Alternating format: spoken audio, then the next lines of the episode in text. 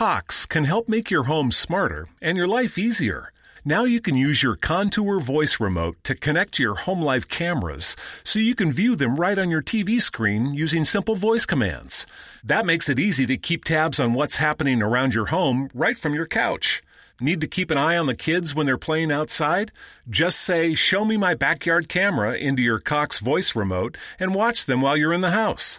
And if you're waiting for a delivery and want to make sure it's there on time, no problem. Just say, Show me driveway camera to check on it with your Home Life HD cameras on the TV screen while you go about your day.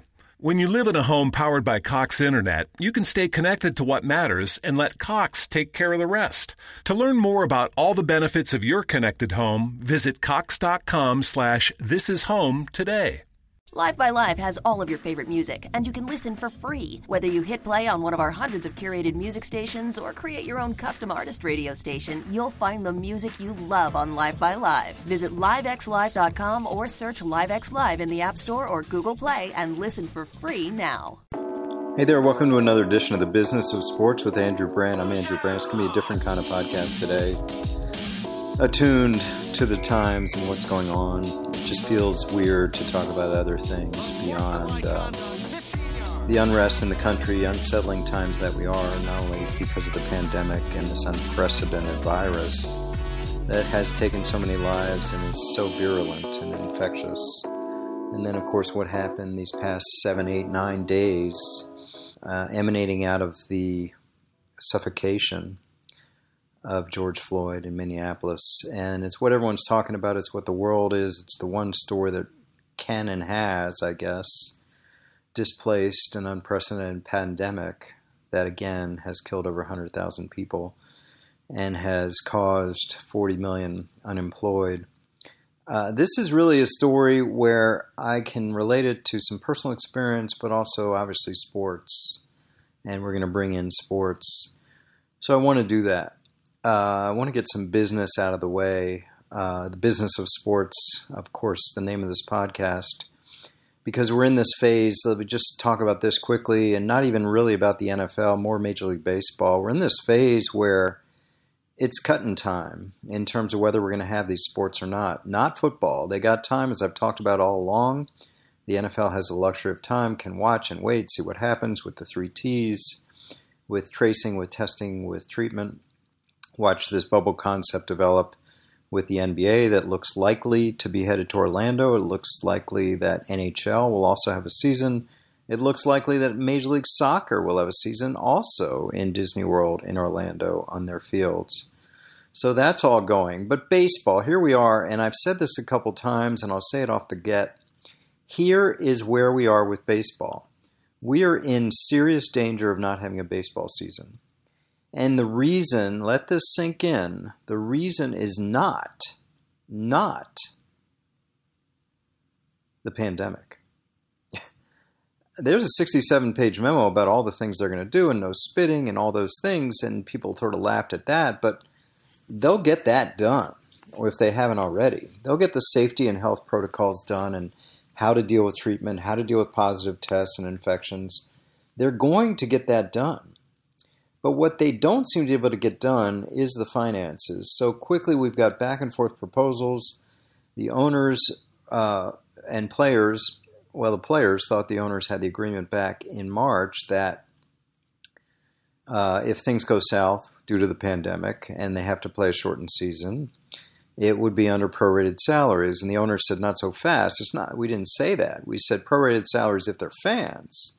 Without fans, it's a different economic model, and 40% of revenues are due to gate, and they offered this sliding scale of pay based on revenue sharing, and the top earners would really get about 75% pay cuts, and lower earners would get less, maybe more like a prorated 50% pay cut, assuming it's an 82 game schedule, about half the season. The players, of course, balked at that, back and forth. The players say, We want proration, we want a longer season. Owners, of course, say, No, we're not doing that.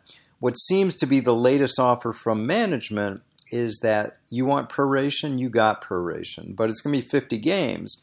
So really, the owners are saying this is how much we want to pay you, and we offered to pay it to you over a longer season, longer season, yeah, 82 games, but with all this reductions that could be as much as 75% for the for the Gerrit Coles and the Mike Trouts, or we can give everyone prorated at 50 games, and it's really about the same number.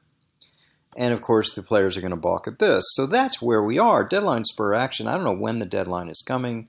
Probably pretty soon because they want to get this going. They want to get playing games by July. And we're now early June. So we'll see where it goes. I mean, listen, I continue to stand by this statement.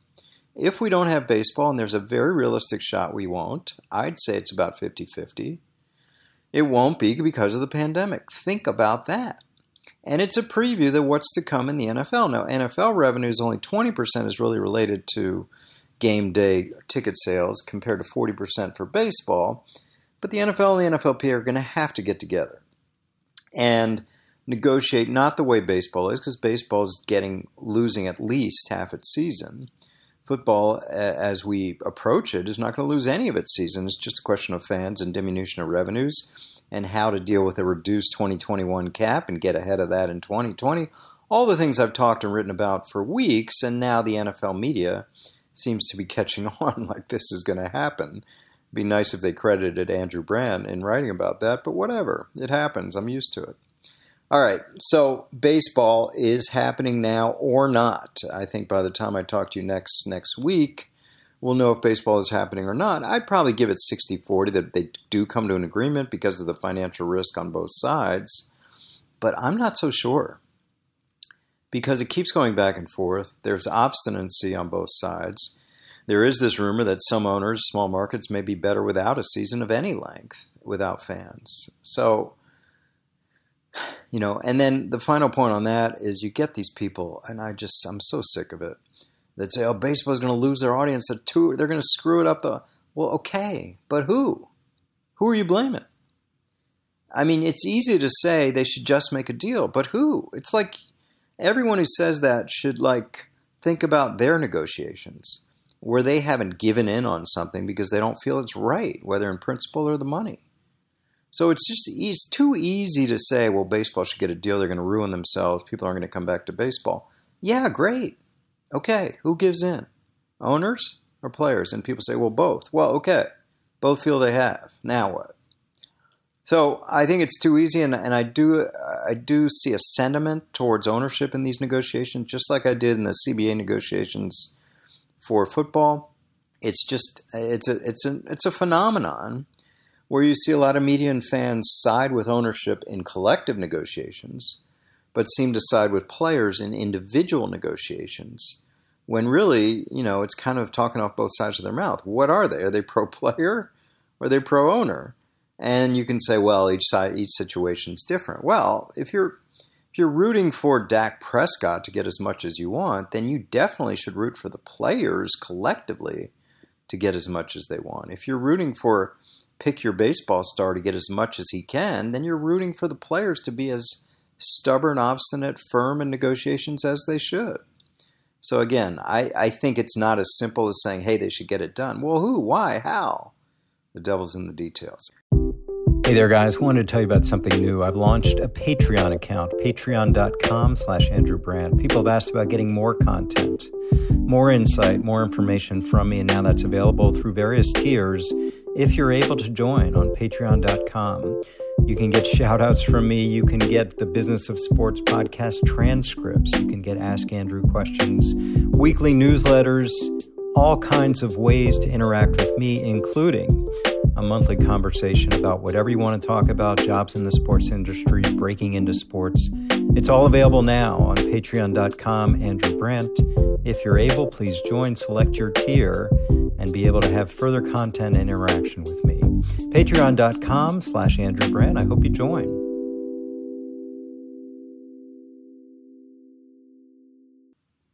Okay, I encourage you to check out my Patreon page for more content, for more access, all those good things. I think it'll be a nice thing for both of us, the listeners who want to jump in, and myself. Now, to the news of the day. It's been quite a week. I want to talk about race. Uh, give you some personal background. I grew up in Washington, D.C. I grew up in uh, a nice area. Across from me in Chevy Chase, Maryland, was a park called Candy Cane Park. I used to go there all the time.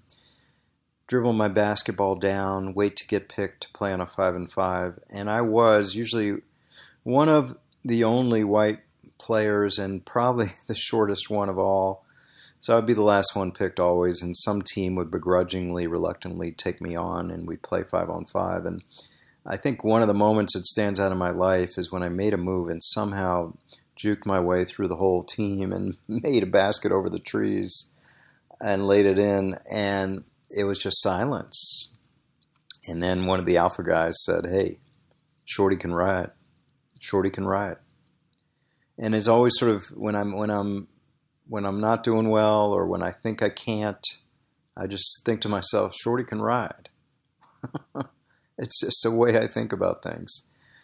Anyway, I grew up working for my dad in the summers. He's a general contractor, and I didn't work for him in the office. I worked for him at the at the pit, whatever house he was building, whatever housing development he was building. He was building a hotel one time, uh, the Holiday Inn in Alexandria, Virginia.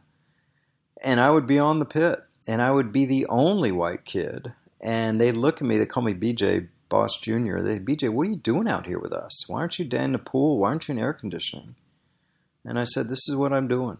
You know, this is what I did. And I had, I was a laborer's helper, and I got them tools, and I got them lunch, and I hang hang with these guys and it was just a great experience for me. Again, I'm not bragging that I'm the only white kid around, but it was just an experience. And then I didn't make my varsity high school basketball team, so I played on a boys' league team. I was the only white kid on my team and one of two or three in the whole league. You know, it's just just telling you my experiences. So my point is, I didn't see race, uh, black people as a minority. I didn't see black people, I saw black people as a majority in my experiences.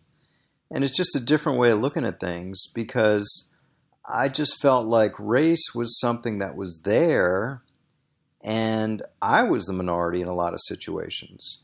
Now, in other cases, I'd go to school, which was primarily white, a suburban school, a private school in Bethesda, Maryland. My best friend was a black guy. I was a Jewish guy. We were both one of very few of either of those those types in the school. And maybe that's what drew us together.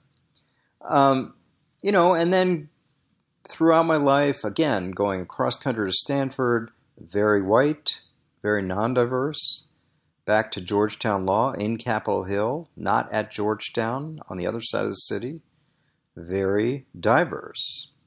Uh, and then being an agent and working with primarily black players and then of course my time in Green Bay. And I'll talk about that because what happened in Green Bay is an extremely different situation than I've ever dealt with. It's an extremely homogenous, parentheses white population, non-diverse, and it's always been that way.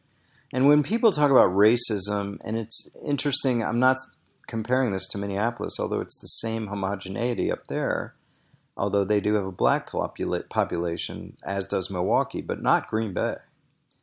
Uh, so I dealt with this a lot. I would have to deal with agents and players sort of asking me, usually in the recruiting process for free agency, a question such as this Andrew, are there any black people up there? And I would say, I had to be honest. I to say, no, no, they're not. But I'm Jewish. You know, not a lot of Jews up here. I get by. We do well. We have a good time. And you really have to sell other things that the town wraps itself around you like no other town, that you will be all football, that it's like a college town, all those things, but you're not selling diversity. So it was tough. Forget about any feelings toward racism or any, it just was tough trying to sell Green Bay, Wisconsin to black players. And we had to draft well, and we had to sign guys early in their contract streams so they wouldn't have this taste or temptation to get out of there to more diverse cities. So it was something I dealt with a lot. And even the people are very sweet. I love the people of Green Bay in that region, their humility, their kindness. But there is a lack of knowledge. It's not really racism, it's just ignorance. I'll never forget this story. You know, we had barbers come every Friday to cut the guy's hair and we had a guy come up from Milwaukee, Fred, most popular guy in to the team ever, cut the black guy's hair, and we had this woman cut white guy's hair. And she'd cut Brett Favre's hair for years and everyone else. And one day, I'll never forget it, Fred doesn't show. It was something I dealt with a lot. he just didn't show. And the woman, I'll keep her name out of this, um, she just kind of said, in front of this whole stack of guys that's lining up for their haircuts when Fred didn't come, who they were disappointed to hear he couldn't make it. She says, you know, she looks at me, she goes, uh, you know, I can cut colored people's hair. Just like that. So I said, can I talk to you? I moved her out of the room because everyone shot her these looks. And I brought her into it was a little cubby hole, and I said, Listen, you can't say that. She said, Say what? And I said, Colored people. She said, Why not? That's what we always say. I said, Well, no, you can't. That's just not what you say. It's not respectful. She did not know. And I saw that ignorance. And I'm not saying ignorance even in a pejorative way. It's just simple ignorance. It's just not racist. It's just they didn't know. They're just don't they're not used to dealing with black people. Despite the majority of players on the Packers being black, they're not dealing with black people on a regular basis. They're just not there. So I use all this backdrop to talk about race and my experiences with it. And that's why, as it permeates discussion around the country today, I just feel like we're in a place where I just wonder how much progress we're making and all these things about let's have a conversation. We've heard that so many times before. Um, and then you know it all it comes back to the elephant in the room with Kaepernick, and I've posted a few times about what he said when he first knelt or sat years and years ago. It was believed it is four years now, and he talked about police brutality, and he talked about police killing people and not getting suspended and not getting fired, and he talked about unequal treatment of races, and everyone conflated what he was doing with the flag because it was during the anthem. And I, just I feel a little complicit in that because I'm doing spots for ESPN, I'm doing my columns, and whether it's the producers on TV or the producers digitally, they're like, well, let's just call it anthem protests or let's call it flag protests. And I'm like, it's not really that, but I'm complicit because I I gave in. You know, I'm not going to fight them on that. They don't want to call it racial inequality, police brutality protests, okay. That wasn't going to sell for ESPN. That wasn't going to sell for the columns I was writing. So I guess that's where we are. And I just feel like Kaepernick is finally getting his due now, but it's too late. I mean, he's not going to get signed, and even if a team signed him, it would look like a play. And and speaking of looking like a play, it's just I'm frustrated with a lot of these statements. They don't really say anything. You know, PR. It's like someone told me this is why sometimes you hate PR people because they really take away the humanity. They take away the transparency, what people really want to say. Uh, and again, I'm not putting myself above anyone. I just find it hard to believe that now is the time to write these statements about diversion and inclusion and diversity because where were these statements a month ago, a year ago, six months ago? Where were these statements when Colin Kaepernick was saying all the things he was saying? They weren't nowhere to be found. And now they're here. You know, the George Floyd situation was a, a, a matchstick that lit the torch of a lot of fuming.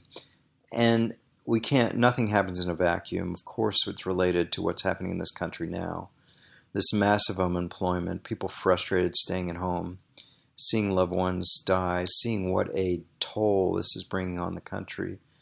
And of course, leadership, but I'm not going to go there. But leadership has not been empathetic, has not been compassionate, has not shown any empathy for the dying among the coronavirus, and of course, for what's happened to the racial inequality and police brutality. In fact, he's gone the other way.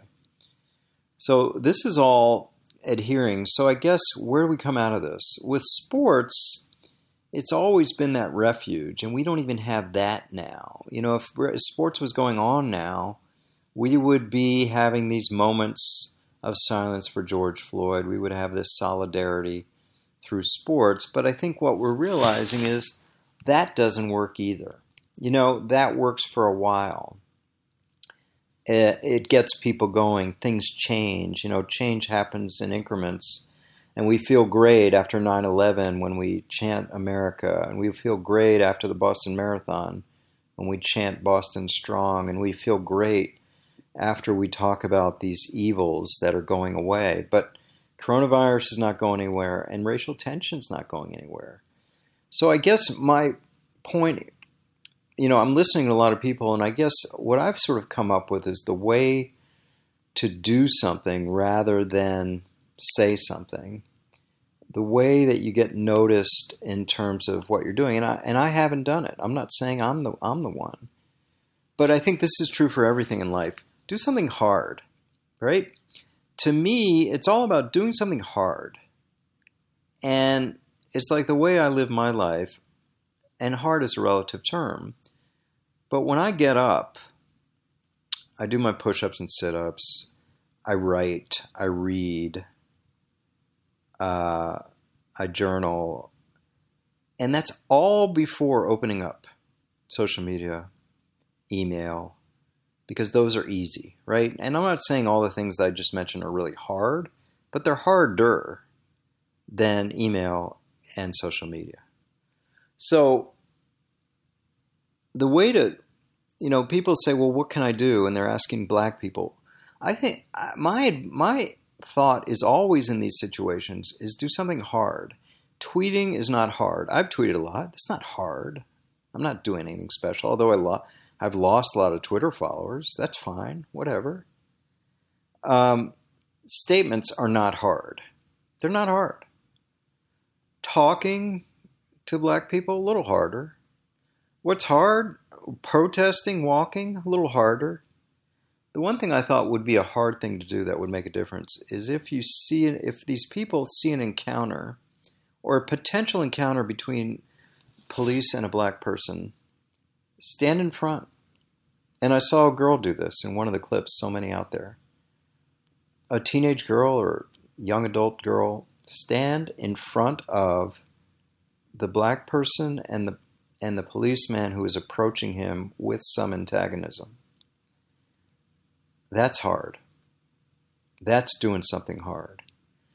Another thing to do hard is really to listen. And I know listening doesn't sound very hard. But I think the most impactful words that someone can say to anyone about anything. There are a lot of them, but one of the most impactful phrases you can hear from someone is is these four words. How can I help? How can I help? And I know black people are like, yeah, we don't want to hear from white people about this, about that. We're done with it. But maybe not right now, but when the storm passes and everybody kind of moves on with the rest of their life, that's hard. You know, even tweeting then, when it's all moved past us, that's hard. So, again, my only thought is do something hard. Um, and sports will bring us together in some ways here. With sports on the horizon, it will be a galvanizing moment. And I love the power of sports. I always say this. You know, when I'm walking down a street and I see one person talking to another that seem to have no common bond, whether it's race, whether it's socioeconomic, whether it's job, whether it's single versus uh, married person, older, younger. It's usually sports, right? They're usually talking about sports. Not always, not always but they're usually talking about sports. So to me, it's the great equalizer, it's the great unifier, it's the great galvanizer. And I love to see it. You know, sports has been a huge part of my life and still is. And just letting you know my thoughts about it. So in some, we're at a tough time, but you know, I know the the cliche, "This too shall pass." It shall. The virus, this, but let's just try to be better. You know, be better, be good. Uh, again, I do the easy stuff. I tweet out quotes, I tweet out thoughts, I tweet out things, and I talk and I teach. In a relative sense, that's easy. In another relative sense, that's a lot more than others are doing. but try to do something hard with your life um, in this in this situation now. Something that makes you a little uncomfortable, but you'll feel better afterwards. I'm trying to find the right thing for me, but one thing I do think about is, you know, putting yourself in harm's way is too strong a word, but putting yourself in between the forces coming at black people that you want to respect and help. Or put yourself in between, put yourself on the other side. You know, I'm a lawyer. So lawyers by nature see both sides of things. And I'll say this I do feel for policemen who are sitting there being taunted and having things thrown at them. And they're being painted with a broad brush for what this Minnesota cop did. But the issue here is systematic. And it just seems like nothing has changed what Kaepernick pointed out. And now, of course, Kaepernick, who was a pariah, his beliefs back four years ago are being espoused by those who hated him. Uh, so it brings us back to where we were. Okay, those are my thoughts for this week's Business of Sports. I thought I should just share them. As everyone's doing, this is a good forum for me to do that. And I wanted to do it. And I appreciate doing it. And I'll leave it at that. And now I want to welcome our new sponsor, DraftKings.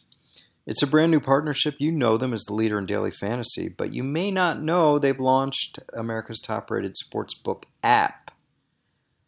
Their expertise is now on the app right here in the US. You can rest assured your funds are totally secure. Like this Saturday, UFC 250 starts the June sports calendar.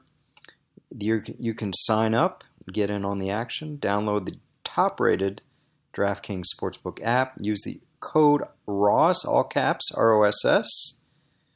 All new users can get a sign up bonus up to $1,000. DraftKings Sportsbook has a sign up bonus $1,000. Enter the code ROSS, all caps, get your $1,000 sign up bonus today. Only at DraftKings Sportsbook, a new sponsor of the Business of Sports podcast. And that'll do it. Thanks for listening to this emotional uh, Business of Sports podcast with me, Andrew Brandt, brought to you by our extraordinary producer, Brian Neal, the music underscoring and the music underscoring. The Patreon information is by the one and only Sam Brandt, my son. Apple Podcast rankings and comments are always appreciated. And thanks again for listening. And I'll be back next week with another edition of the Business of Sports with Andrew Brandt.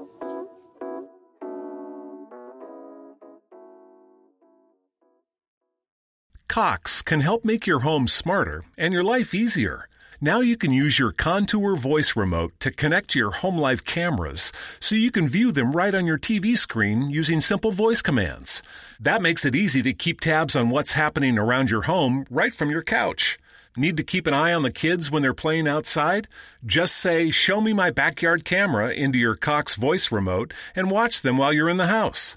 And if you're waiting for a delivery and want to make sure it's there on time, no problem. Just say, Show me driveway camera to check on it with your Home Life HD cameras on the TV screen while you go about your day.